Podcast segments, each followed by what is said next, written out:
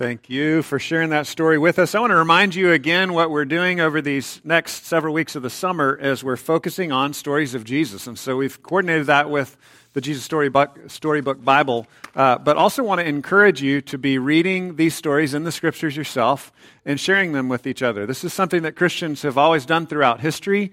We live in a unique time in history where we have books and paper uh, at our disposal just everywhere. But that's unusual when you look at the history of God's people. God's people have typically, have historically told the stories to each other. And so we want to practice that over the summer. We're in this series called The Stories of the King.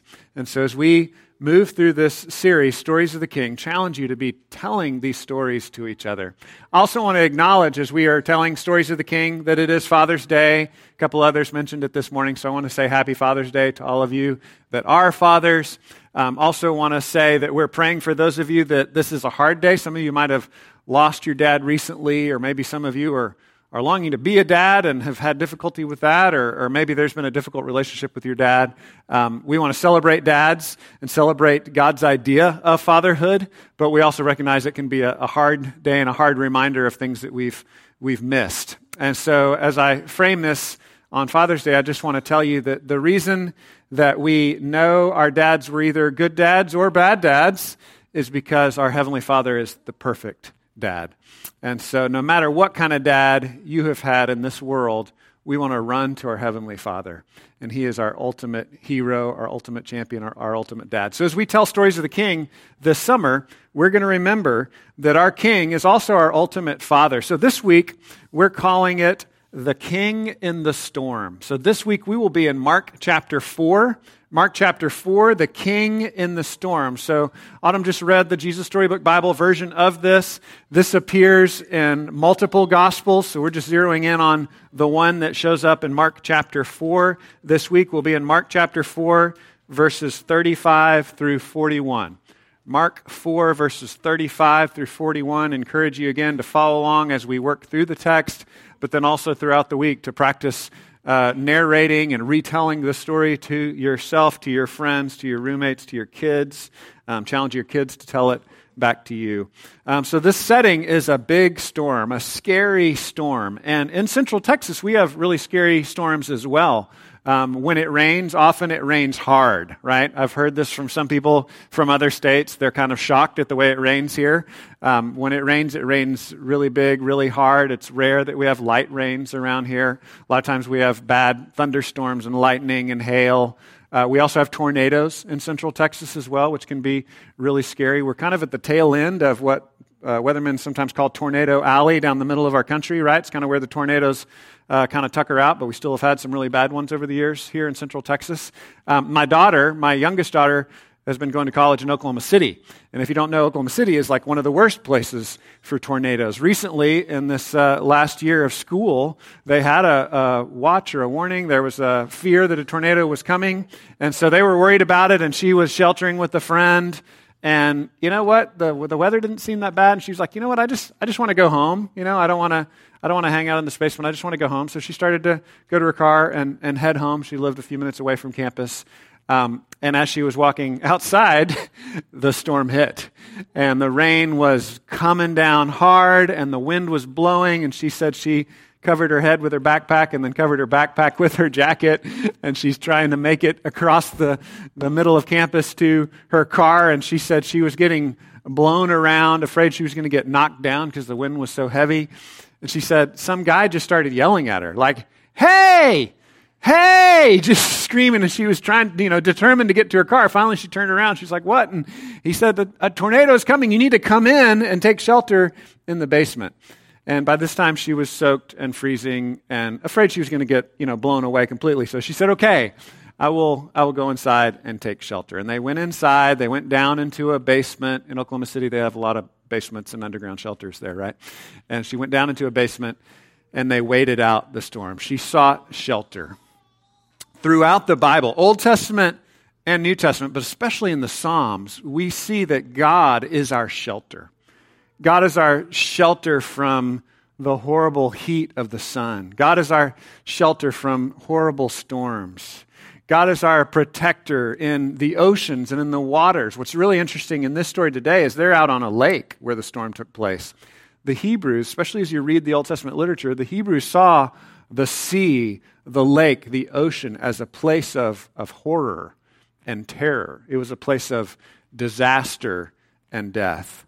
And so, our story of Jesus being out on the lake during a storm with his disciples is going to call up all kinds of images from what they were used to in the scriptures of man, water is scary, man, storms are scary. And it's going to bring up all these fears.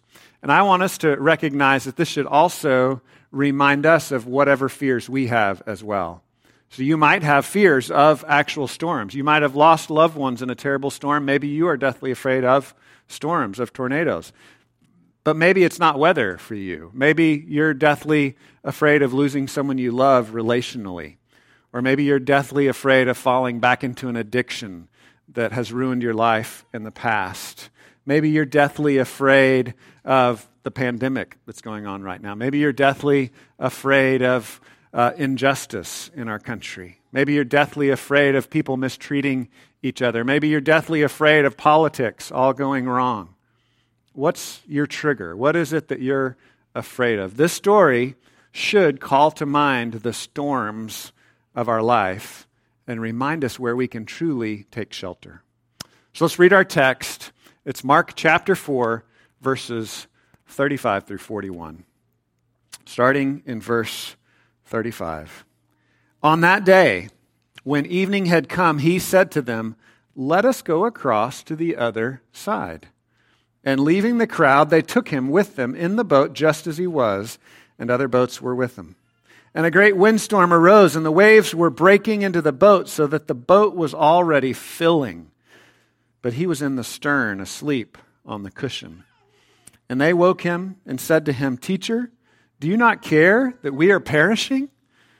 And he awoke and rebuked the wind and said to the sea, Peace, be still. And the wind ceased, and there was a great calm.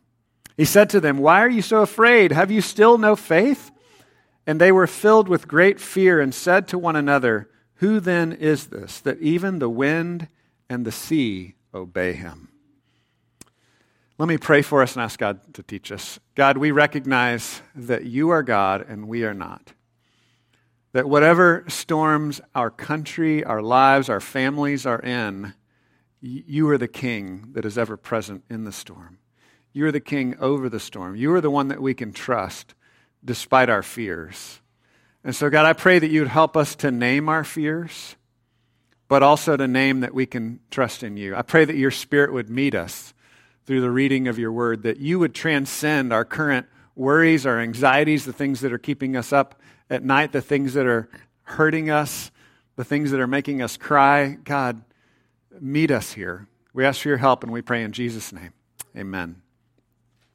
So, Jesus is the king in the storm. And as we move through the text, I want us to just look at three big ideas. It's kind of a short text and a pretty simple outline that we're going to unpack here. Number one, he takes us through storms. We have to reckon with the reality that we have a God that even though he loves us, he still takes us through storms. The second thing we're going to see is that he's unafraid of storms. He's unafraid of storms, and we need to ask ourselves why are we so afraid of storms? He is unafraid of storms. And then finally, he builds faith in storms. He builds faith in storms. So he takes us through storms, he's unafraid of storms, and he builds faith in the storms. First of all, in just the first few verses, we see that he takes us through storms. And this seems maybe overly obvious, but it's something we have to reckon with. Um, it's something that theologians, philosophers debate about. You know, why is there evil in the world? Why is there suffering in the world? Why does this exist? Well, this is the world we live in. This is the universe that we have to deal with. And God moves us through storms.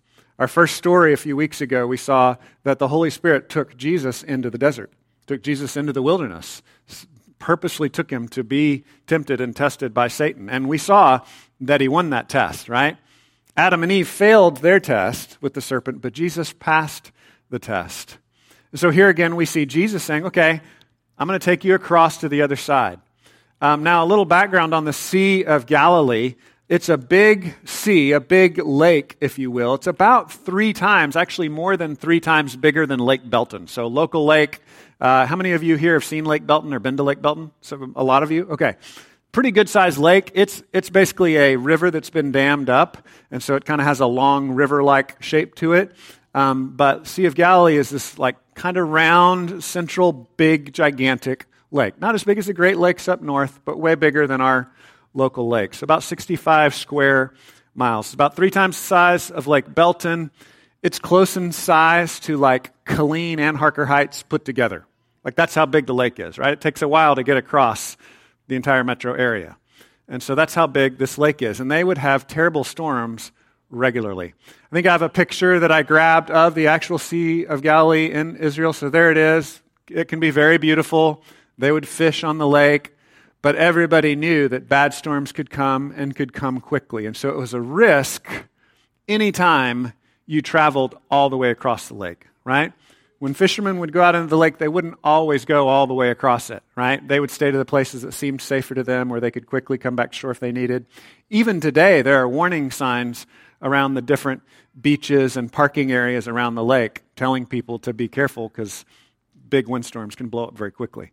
So it's something that people were afraid of all the time. So in verse 35, it says, On that day when evening had come, he said to them, Let us go across to the other side. The other thing we have to ask ourselves is, where were they going? Well, they were going to the region of the Decapolis. And if you read the stories around uh, these parts of the Gospels, lots of crazy things happened over in the Decapolis. The Decapolis was a very uh, racially mixed area, a place where there were a lot of Greeks and a lot of pagans and people that worshiped other things. And that's where they found the demoniac guy that was like living in uh, the cemetery and was cutting himself and was breaking out of chains and was scaring everybody to death, right? That's the kind of stuff Jesus was taking them to, okay? So, so let me frame it this way Jesus is taking them across a dangerous lake where storms happen all the time to go minister in a place that they were terrified of, to go serve people in a place that they were scared of. That's what Jesus was doing here. And so we're picking up a theme that we see again and again throughout Scripture. And that theme is that God takes us into difficult places. God takes us into places we're not comfortable with. Um, for most of us, that's where we're living right now, right? Uh, none of us would have said, God, how about we have a worldwide pandemic? How about we have uh, political division and racial unrest and injustice and difficulties and arguing and hatred and, and uh, just lots of fighting. How about we do that for 2020, right? Like none of us would have asked for that, but that's where God is taking us in 2020. And we have to reckon with the reality that we have a God that takes us through storms. Does that mean we can't trust Him? No. Does that mean He's not good? No. He's still a good God. We've talked about this a lot before because I'm naturally a comfort person, right? I would prefer to avoid all conflict. That's what I would prefer in life. And I've had to, to recognize, oh, you know what? God would prefer to sometimes take me into conflict. I would prefer to just be comfortable and eat my favorite snacks on the couch. That would be my preference in life. But sometimes God takes me into hard things. And that's part of what it means to be a Christian is to recognize that God's taken us into hard stuff. And we get confused about this because America, where we live and our generation, we're, we're, some of the richest people in the world, living at one of the richest times in the world. So that can start to sink into our brains as normal. But in world history, it is not normal. It's not normal how much uh, wealth and, and wonderful things that we have. It's just not normal. We have more than most people ever have had before. So we have to kind of take ourselves back to what does the Bible say? The Bible says this world is broken by sin, and God's purpose is for his people to enter into this broken world and bring his healing and bring his grace to others. So that's what Jesus was doing. He was taking them across the stormy sea to minister to others in the Decapolis. Um, throughout, throughout the Old Testament, we have symbols, and we'll come up with this more and more again later, but we have these symbols of the water being a scary place, but God's the one that conquers it. Of the storms being a scary place, but God's the one that can conquer it, right? And so, on the one hand, it's right and good that we would be afraid of storms, we would be afraid of scary things, but we have to always remember as God's people, God's not afraid and He's going to take us through these scary things, and He's going to be with us. and He's going to help us to conquer. So, my question for us before we move on is really an attitude question. As followers of Christ, as those who love God and trust Him, do you see your purpose in life as a purpose more of being on vacation or on mission? Do you see your purpose in this world to just have as much comfort and avoid conflict as much as possible? Or do you see that God has brought you into this broken world to fight through the storms, to push back the darkness? And with uh, danger sounding like a broken record, I want to take us back to Philippians 2. I, I've kept bringing us to this passage where it says, Jesus didn't consider his equality with God something to be grasped or to be greedily held onto, but he freely gave that up and he entered into our broken world. He, he came through the storm. So just like Jesus takes his disciples through the storms, he went through the storm for us. He suffered as you and I have, yet without sin. He resisted temptation.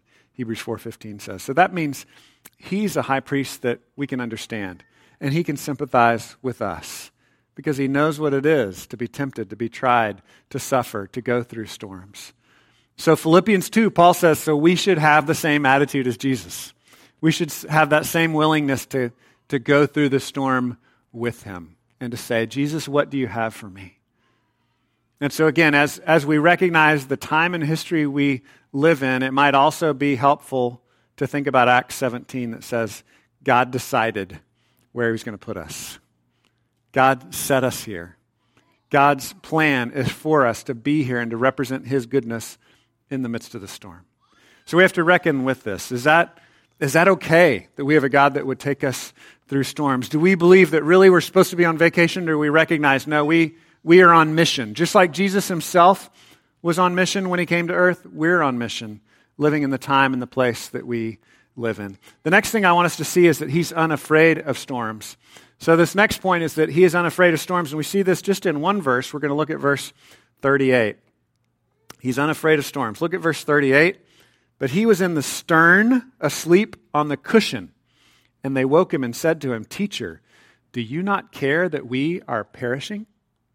So he's unafraid of storms. But Jesus being unafraid of the storms make his, makes his disciples think that he doesn't care. Do you see that contrast there? So Jesus is perfectly at peace, and the disciples are terrified. Which again, I think speaks to our current position, right? Jesus, the world is falling apart. Do you care? And he's like, I, I got this. We're, we're moving history forward. We're going somewhere with this. Trust me. That's what he wants to tell us. He's completely unafraid of the storm. He's asleep on a cushion. So, two big ideas from this part of him being afraid. One, he's asleep on a cushion. And then the second part is, Teacher, do you care? So let's talk about the asleep on a cushion part first. Um, this should remind us of another story in the Old Testament where someone was asleep on a cushion in the bottom of a boat during a storm. Anybody know that story? Jonah. That's right. I heard some murmuring from the audience. Jonah. Jonah 1 5. The horrible storm was taking place. What was Jonah doing? Jonah was running away from God. So there's a contrast here, right? It should be reminding us of, oh, okay, here's another time when God's servant was asleep in the boat during a storm. But it should also show us, you know, contrast and similarity. It should show us, but how is this different? God said, I want you to go preach to some pagan people and warn them about my coming judgment. And Jonah was like, Nope, they're bad people. I don't want to talk to them. They don't deserve your grace. I know, God, that you're gracious, and that annoys me. You should just judge them and smite them. So I'm going to go the other direction. He goes the other direction, gets on a boat in Joppa. Then there's a horrible storm, and he's asleep in the bottom of the boat. That's what this should remind us of. Like, oh, okay, this is, this is like the Jonah story, right? This is the same thing. But wait, it's different. It's the same, but it's different. How's it the same? Man of God sleeping in the boat during a storm. How's it different? Jonah was a man of God that was running away from God's call in his life. Jesus was a man of God who was completely at peace with God's call in his life. And he was just resting. There's two images of sleep in the Bible, right? Asleep on a cushion. What can that mean? That can either mean you're lazy and you're avoiding your responsibility, you're running away, avoiding conflict, or sleep can mean I'm resting. I'm Sabbathing. I've finished my work. God is good. So with Jonah, it's laziness, it's avoiding his call, it's running away from God. With Jesus, it's confidence, it's peace. God is with me. When you're asleep on the cushion, which one is it? When I'm asleep on the cushion, which one is it? I grabbed a picture of a dad asleep with a baby on the couch. Um, a lot of y'all know I recently got to become a grandpa.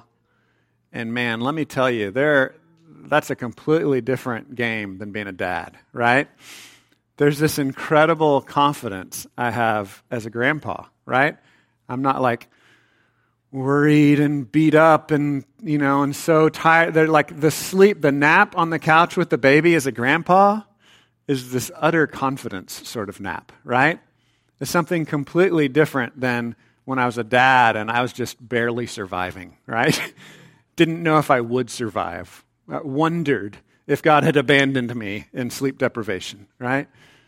But now as a grandpa, there's just this, this great peace. And so as you see Jesus asleep on the cushion, I want you to recognize that this is the sleep of confidence. This is the rest of a king who knows what he's about, knows what God is doing in his life, and trusts in his heavenly Father. This leads us to the next thing. Because we misunderstand his behavior, that causes us to like be upset about what God's doing, right? So, thinking in our own current situation, there's racial division, political division, uh, science, you know, worries about the pandemic, all, all kinds of division and worries and concerns about our safety and everything in our country right now. And so the question is when things are tumultuous, when things are stormy, when things are crazy, does that mean God is uh, resting and doesn't care, or does that mean God is confident and we should trust him? What, what does it mean in your mind? The disciples, and I think sometimes we do this, we're like, don't you even care? That's what the disciples were saying. Do you, do you even care? They say, Teacher, do you not care that we are perishing, that we are dying? Uh, another way of translating this word is that we are being utterly destroyed. You know, there are stronger words and weaker words for different things in the New Testament and the Old Testament. This is a pretty strong word that we are being utterly destroyed that we are dying. We are being torn to pieces here, Lord. Do you even care? And so I want to encourage you, number one, to, to be honest with God. If that's how you're feeling, to share that with Him. And then to trust that He's going to redirect you properly, that He's going to show you what the truth is. He's going to help you to understand what He's really up to.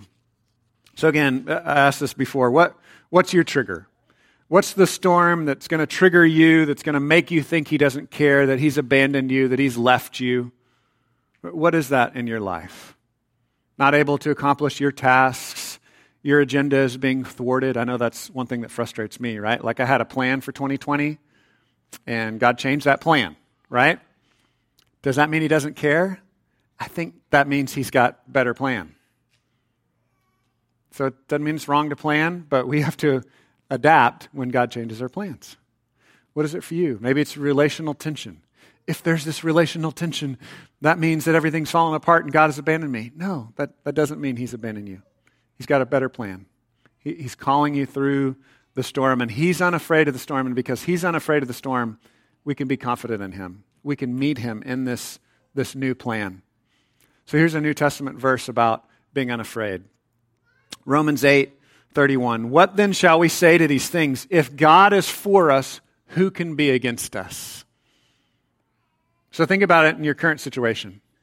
If you're worried about disease, if you're worried about civil unrest, if you're worried about tensions relationally, if God is for us, who can be against us? He who did not spare his own son, but gave him up for us all, how will he not also with him graciously give us all things? Who shall bring any charge against God's chosen people? It is God who makes us righteous. Who is it to condemn? Christ Jesus is the one who died. More than that, he was raised. He's at the right hand of God, who indeed is interceding for us. Who shall separate us from the love of Christ? Shall tribulation or distress or persecution or famine or nakedness or danger or sword? As it is written, For your sake, we're being killed all the day long. We're regarded as sheep to be slaughtered. Do you see the tension there?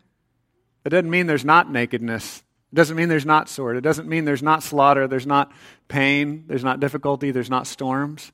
The storms are real. But he's saying, can those storms separate us from the love of God? The answer is no. The storms cannot. No, in all these things we are more than conquerors through him who loved us. That's the song that we sang today. We're more than conquerors through him who loved us.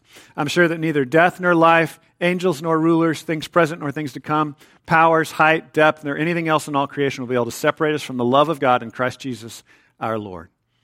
That's Romans 8, 31 through 39. When the question arises in your heart, Jesus, are you asleep and do you even care? We are to look to the cross. We are to look back to the cross and to the resurrection of Jesus and to recognize He, he is in control. He is confident. If it seems like Jesus is asleep, it's a sleep of peace and accomplishment. Again, throughout the New Testament, this comes up in the book of Hebrews, where it uses the phrase of sitting down. Um, but sitting down or being asleep is often a kingly thing, right? Someone who's done his work, who's won the battle, and now he can rest. And that's who Jesus is. That's what Jesus is doing right now, sitting in his throne, reclining in his recliner. He is at the right hand of God saying, I've, I've done my work, I've accomplished the task. He died on the cross for your sins, and he rose from the dead, proving that he has once and for all conquered sin and death, the ultimate storm, the ultimate monster that we are all afraid of. So, because he is unafraid of storms, we should be unafraid of storms. We look back to the cross. Whatever your trigger is, where you feel like, Jesus, have you forgotten me? Are you asleep? Have you abandoned me? We then look back to the cross. We look back to the resurrection and are reminded that we are more than conquerors. If God is for us, who can be against us? Last point, he builds faith in storms. So, through this process of feeling like he's abandoned us, running back to Him with those feelings and being reminded that He has not abandoned us, but He's died for us and risen from the dead, then that builds faith in us. Look at verses 39 through 41. And he awoke. They woke him up.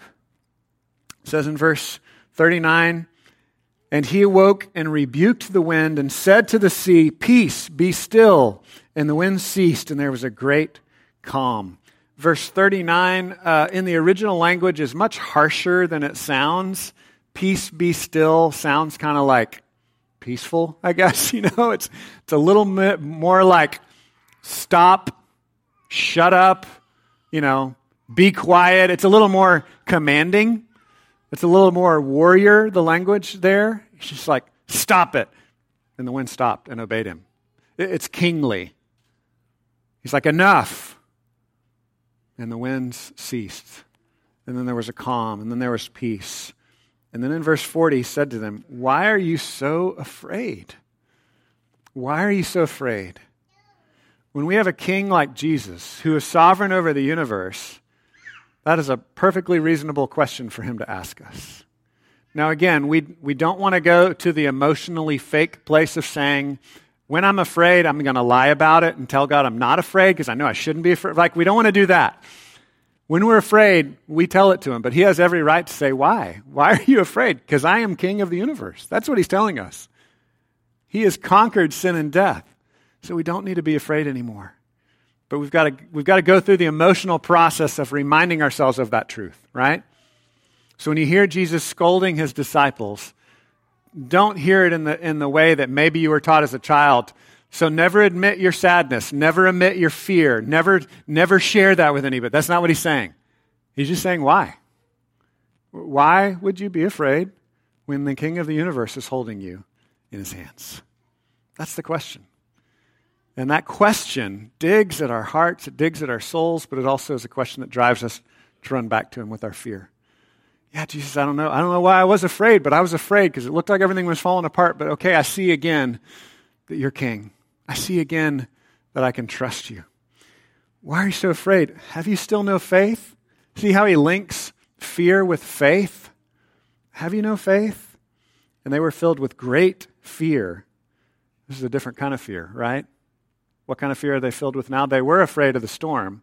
Now, what are they afraid of? They were filled with great fear and said to one another, Who then is this that even the wind and sea obey him? Have you ever known that kind of godly fear? The fear of God is different than the fear of man. It's a different, it's a different kind of fear.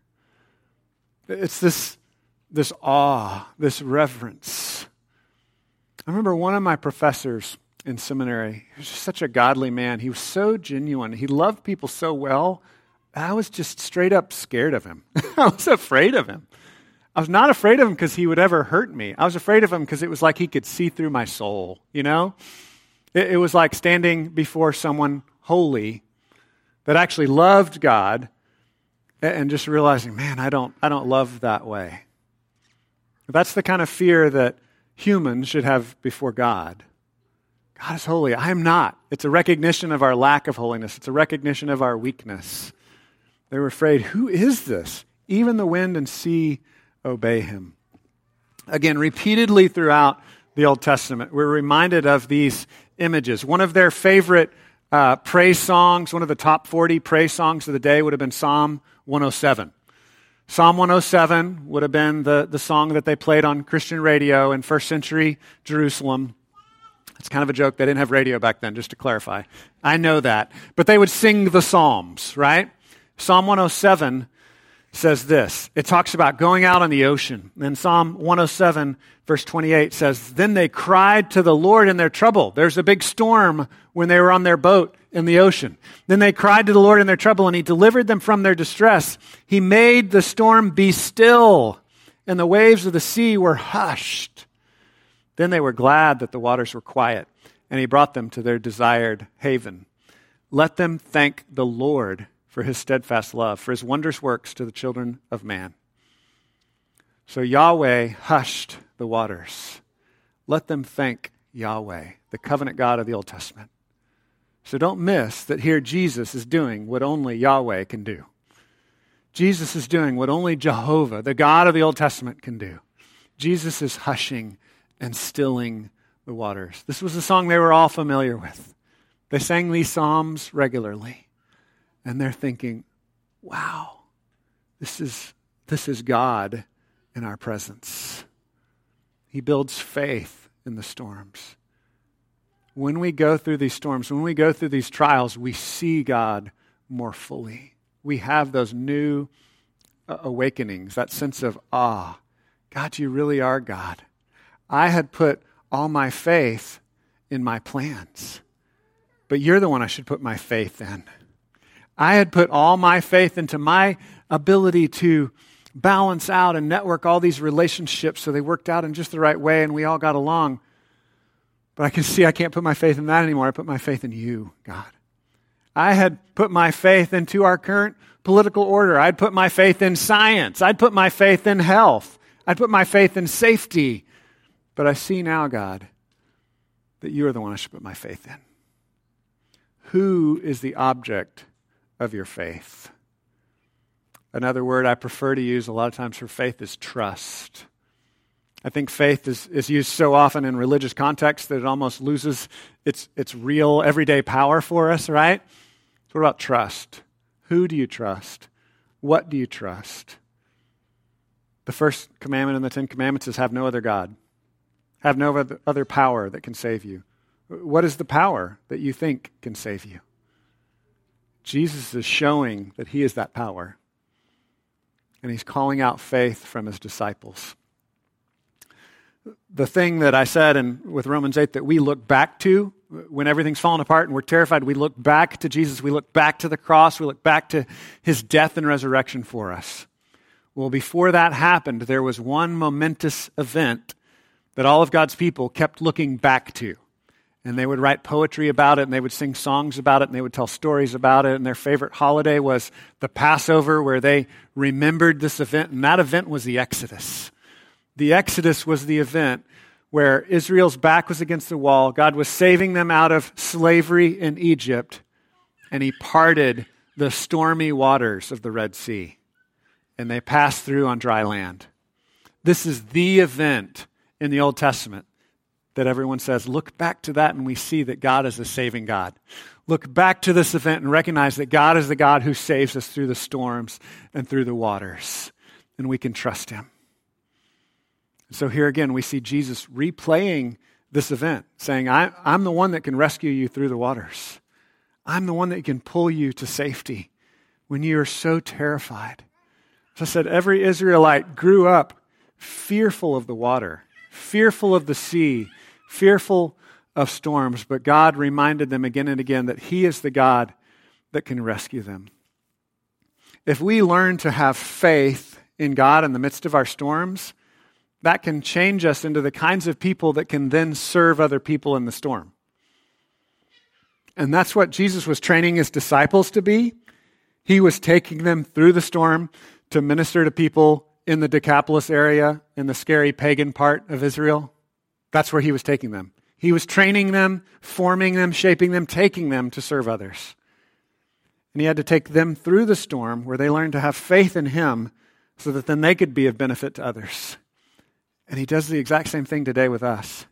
He takes us through storms where we relearn to trust him, to have faith in him, and then he can use us because then our faith is in him. Then, when we're ministering to others, we're pointing people to faith in Jesus instead of faith in our plan, or faith in Jesus instead of faith in our strengths and our gifts, faith in Jesus instead of faith in politics, faith in Jesus instead of faith in science, whatever it is that, that we're clinging to.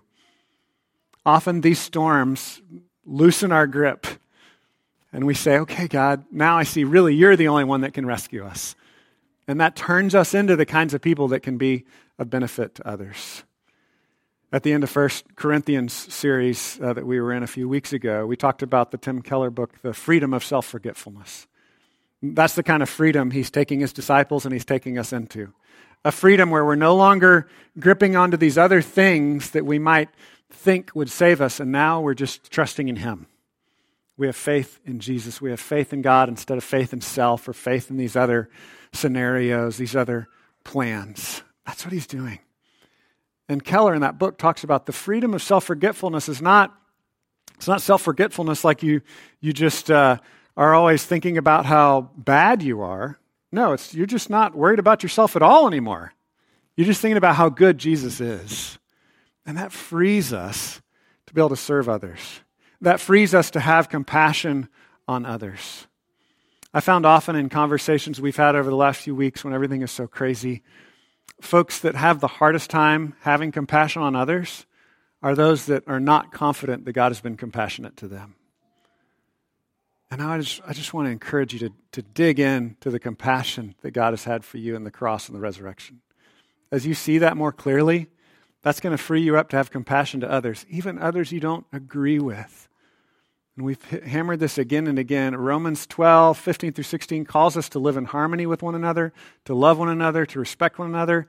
It doesn't say you have to agree on everything all the time. It says be respectful, be loving, have compassion, walk alongside one another. So I'm encouraged in the ways I've seen that take place in our body. But I think the places we're falling short is we're forgetting the compassion that God has for us.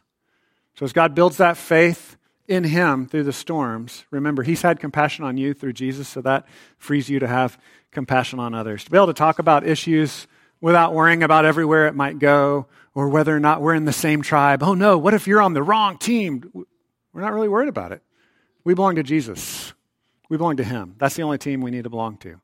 And then we can have realistic conversations where sometimes we agree, sometimes we disagree, but we can proceed as brothers and sisters in Christ. I want to end, I want to wrap up as we think about this rescue through the water with an, another water image from the Old Testament. Peter kind of ties all this together in 1 Peter 3 if you want to look at that later. But the idea is that the rescue that we have in Jesus should remind us of the rescue that God performed through Noah's ark. The picture is that the whole world was being destroyed by a storm, but God was rescuing by grace a handful of people in this one ark, this box, this boat. And Peter ties that together with our baptism and our faith in Jesus. That we are rescued, the image in baptism is we're rescued through these scary waters of baptism, right? It's like a death and resurrection. It's like a drowning image. baptism that Christians perform, it's, it's kind of a scary image because it should call to mind drowning in a storm and coming back to life through the resurrection of Christ. And we want to recognize that in the midst of all the storms we're going through, we have a king who is in the storm with us. But it's not just a king who is beside us. The, the way the New Testament talks about this is by faith, we are actually in the king. We are actually in Christ. He is actually covering us and protecting us. He is our ark. He is our life preserver. He is our place of safety. He is our shelter in the storm. Let me pray for us. God, we thank you that you love us. We thank you that we can have confidence in you. And God, in a world of great disagreement, a world of great fear, a world of great unrest, we declare that we are one as brothers and sisters in you, that you are our only hope of rescue. And so, God, I pray that you would show us how to translate that into real compassion for each other, real care for our communities, real love and encouragement to one another. Continue to build us up, Lord. Grow us in our wisdom. Grow us in our skills of being those who trust you, the King, in this very real storm. We pray this in Jesus' name. Amen.